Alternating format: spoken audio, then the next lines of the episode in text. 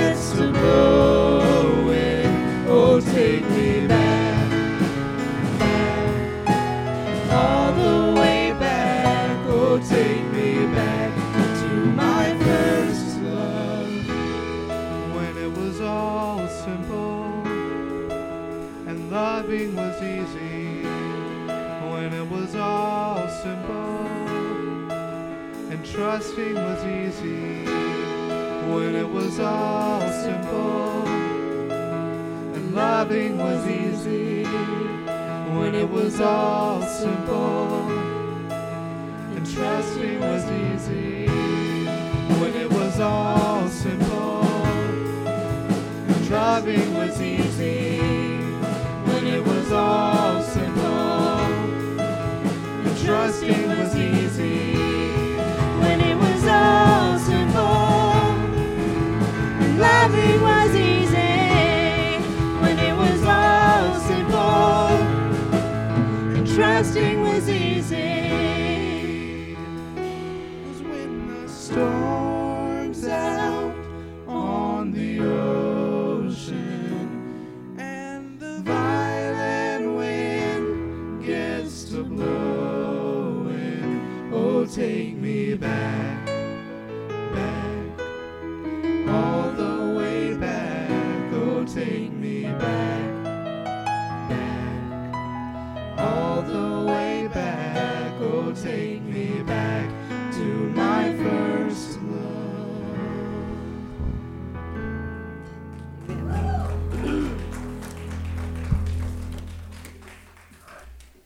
name of Jesus, we welcome your presence. We thank you for your presence. We thank you, Lord. Your word says that we love you because you first loved us. Lord, uh, we just heard a song about taking us back to our first love. But Lord, the scripture says you first loved us. And Lord, to think that we were your first love is beyond human comprehension. You are awesome. And we thank you and we worship you and we love you. And we ask you, Father, for the grace to continue to live in this old world and to share this love with all of humanity. It's too good not to share with everybody. Forgive us for not doing so and help us to start today in Jesus' name. Amen. Mm. Glory to God. It just hit me. We was his first love. Wow. Sit and soak in that a minute. You know how much God loves you? if you ever doubt the love of God for you, all you need to do is look to the cross. What Jesus did on the cross is all the proof you need that his love for you is boundless and eternal. No matter how far you've been, no matter what you've done, there's a balm for your whole, for your soul. Glory to God. Isaiah chapter 53 and verse 5, where the Bible says, But he was wounded for our transgressions, he was bruised for our iniquities.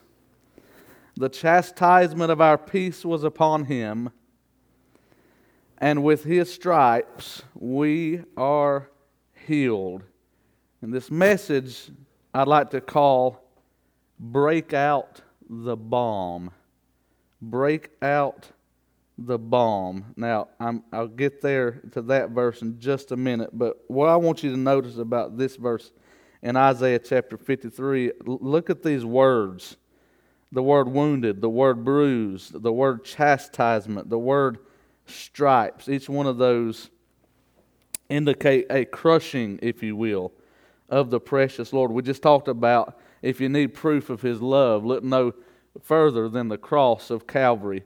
Uh, the, the word wounded means to break. The word bruised means to be beat to pieces or to be crushed. The word iniquities is fault. Uh, he was wounded for our transgressions. He was bruised. That is, he was beat to pieces and crushed for or on behalf of our faults, our cracks, our broken places. This word iniquities means that which tears the whole into parts. He was crushed because of what we did. The word chastisement means warning. The word peace means well, happy, and friendly. It's, it seems to imply the, the being a friend of the world. The chastisement of our peace was upon him, signifying the chastisement or the punishment of our peace with the world was upon him. Because he who is a friend of the world is an enemy of God. If you're at peace with the world, you're an enemy of God. That's what the Bible teaches. And so Jesus was being chastised because of the peace agreement that we made with the world instead of him. If you ever wondered what that phrase meant, there you go. You're welcome. Amen. And with his stripes we are healed. The word stripes means blueness. You think about bruising, it means hurt. The word healed means to mend by stitching or putting it back together, to cure, to repair thoroughly, to make whole. Jesus, in other words, was held personally responsible for what we were personally responsible for so that He could personally do for us what we could not personally do for ourselves. That's good. Amen. I might repeat that. Jesus was held personally responsible for what we were personally responsible for, so that He could personally do for us what we could not personally do for ourselves. He took the crushing that we rightly deserved, so that from His veins would flow a bloodstream that could heal every man, woman, boy, or girl that ever calls upon His name. the, the book of Jeremiah, chapter 8, and verse 22 says, Is there no balm in Gilead? Is there no physician there? Why then is not the health of the daughter of my people recovered? The answer to the question obviously was yes. There was a balm in Gilead. This is signifying what Christ did through his crushing and through his bruising. Uh, think, for example, uh, of the olive. Whenever the olive is crushed, it produces oil. And you can't extract the oil from the olive without destroying the olive. And you can't extract the anointing for healing without the crushing of Christ. It was an exchange. His life for yours, His life for mine. Don't you, see the beauty of the grace of God in that reality. And, and understanding that concept, and now lay, having laid the groundwork for the crushing of Christ, the word balm means to crack as by pressure, to leak, as, as the sap or juice of trees or shrubs, uh, which is remarkably aromatic any fragrance or valuable ointment, anything which heals or which soothes or mitigates pain. It's a big word, it's a compact word. The word balm. I, I remember when I was a boy, uh, we'd get into daddy's old tool shed and grab a hammer and nails and just put a nail in anything we could find. Uh, especially, we like to uh, put nails in old pine trees or whatever, just for the fun of it. And when we did, there would always be some of that sap that would ooze out of them trees after we started nailing nails. Y'all, some of y'all are nodding, you know, you know I'm talking about. Amen. And I, and I want you to think about when they nailed the spikes into our lovely Lord's hand and feet, and when they put the plait of uh, uh, the, the uh, they platted the crown of thorns upon his brow, and how that from him became the sap of Almighty God for the healing of the nations. Is there no balm in Gilead? Oh, sure there is. Uh, the phrase balm of Gilead specifically is referencing a plant of the genus Amyris. I hope I pronounced that right. Its leaves yield, listen, when bruised, they yield a strong aromatic scent and from this plant is obtained the balm of Gilead. It is used for aroma, it is used for cosmetics, and it is used for medicine. That's a change in your atmosphere, that's a change in your appearance, and that's a change in your attitude. Glory to God. Do you realize what the balm of Gilead does for your soul? When you receive Christ as your Savior and you receive the healing that came as a result of His crushing, that which His crushing produced for you and for me, it changes us. It, it, it, it, puts a sweet scent in the air in your lives, and it's a sweet smelling uh, fragrance to God Almighty. He saw the travail of his son's soul, the Bible said, and was satisfied. Think about the stench that we are in the nostrils of God because of our sin. And think of what a difference it makes to the nostrils of God when at last we surrender to the forgiveness uh, and the grace of Jesus Christ. And now all of a sudden we are no longer a stench in the nostrils of God, but we are a sweet smelling savor, the King James Bible says. We are a sweet odor to the Lord because we've been covered in the balm of Gilead. Woo! Glory to God. I'm about to cut loose and preach. Amen. Mmm, this is good stuff now. He'll change your atmosphere, he'll change your appearance. This is good for cosmetics. Uh, amen. I'm glad. Uh, I like what one preacher said years ago grace will make you look better than you really are. Amen. That's exactly right. Uh, I'm glad that grace covers for me, ain't you? Now, some of us men, uh, I, well, I'll speak for myself. I won't throw nobody else in this boat. Uh, you know, uh, that, my dad taught me that uh, beauty is skin deep, but ugly is all the way to the bone. And uh, yeah, and uh, there ain't no, no amount of makeup you can put on this face to make much improvement with, right? But I'm glad to tell you there's a balm in Gilead that can improve your curb appeal. Amen. It will make, it'll pick things up at your place. Uh, uh, I do know that when He puts a song in your soul and a pep in your step, amen, and He puts righteousness on you, you look different than you used to look. That's right. Your attitude, because of that healing, not only is healing available for the body, but even more importantly, it's available for the broken soul that Christ heals and brings back to life. So, your external, your personal, and your internal struggles can all be cured by this balm. Think of that. This word Gilead also means rocky region. he hideth my soul in the cleft of the rock.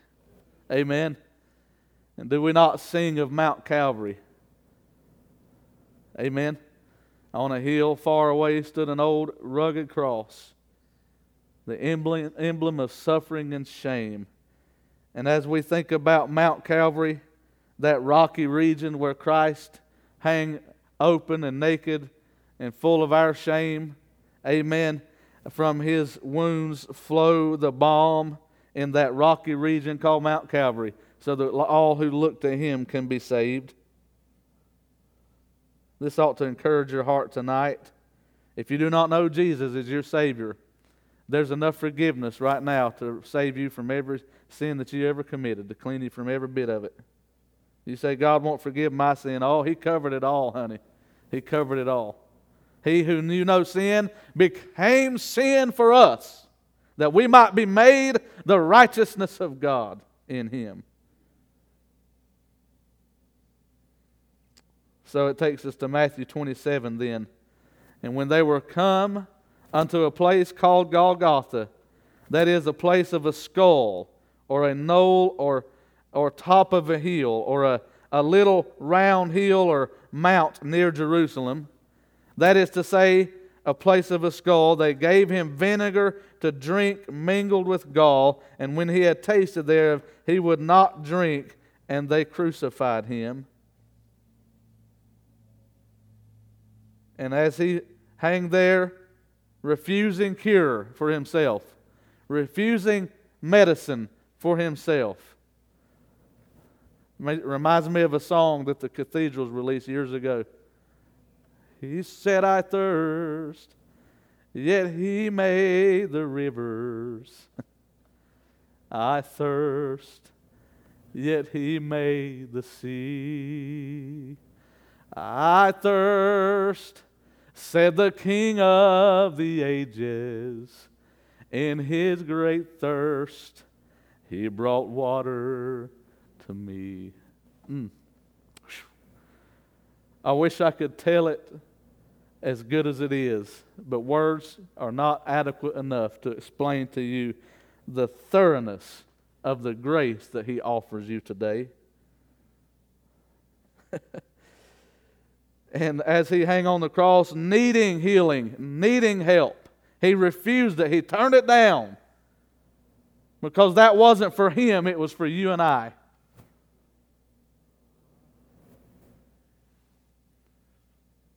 Is there no balm in Gilead? Oh, yes, there is. But then it asks a staggering question we now need to focus on. Why then is not the health of the daughter of my people recovered. If God paid such great a price for our forgiveness, for our salvation, for our sanctification, for our spirit filled living, then why are we living so beneath the potential that His blood has covered for us to walk in? Calvary addresses every problem, every obstacle, every condition that will prohibit you from serving God. And yet today, many are sitting under the sound of my voice and they, there is a balm that is available, and God is sitting on ready to go to heal you, to forgive you, to uh, uh, enable you, to equip you, to mobilize you for Him, and yet you're sitting there sick and broken and separated from His presence or His fellowship, not because the balm is not available, but because you won't reach out and take it. Think about how foolish it would be if you were sick to just sit in your bed of affliction and refuse to walk to the kitchen cabinet and grab the medicine that could help facilitate your healing. Many today are just as close as a walk to the kitchen for what they need from God. And yet they sit and sulk and sour and whine and cry and rebel and they're not healed, but it's certainly not because God hasn't made a way. It's not God's fault that we are still broken. It's not God's fault that we're not serving Him. It's, it's not God's fault that we are not effective. I've said it many times and I'll say it a lot more. He did everything humanly and divinely possible that we might be saved and sanctified and spirit filled and serving Him. Why are we not yet healed? He went all the way for you and me. He didn't meet us halfway. He came to where we was when we couldn't lift up so much as our head to him. He came to where we was. I could see him stooping down like they uh, like he did whenever they came accusing the lady that was found in adultery and they was ready to stone her and Jesus oh, glory. I, I see as the lady is thrust upon the ground, and they're ready with rocks in hand, ready to crush her beneath the weight of Moses' law because she was found in adultery. And the law said she should be condemned to death. And while she was on the ground and they were looking at Christ, wondering, How are you going to handle this, big boy? Jesus stooped down to get where she was at. And I don't know what he might have wrote on the ground. But whatever it was, was a balm to that lady's soul. And before they ever pierced his hands, the grace was already flowing. Because he stooped. Because he was here not to be ministered unto, but to minister and give his life a ransom. And he didn't even wait until the cross, and he didn't even wait till his blood was shed to start ministering. He was so eager to help, he started doing it before he even went to the cross. I'm telling you, we have an eager God, a willing God, an able God. If we are not healed, it is because we have chosen not to be healed. He said in Isaiah chapter 45 and verse 22 Look unto me and be ye saved, all the ends of the earth, for I am God and there is none else.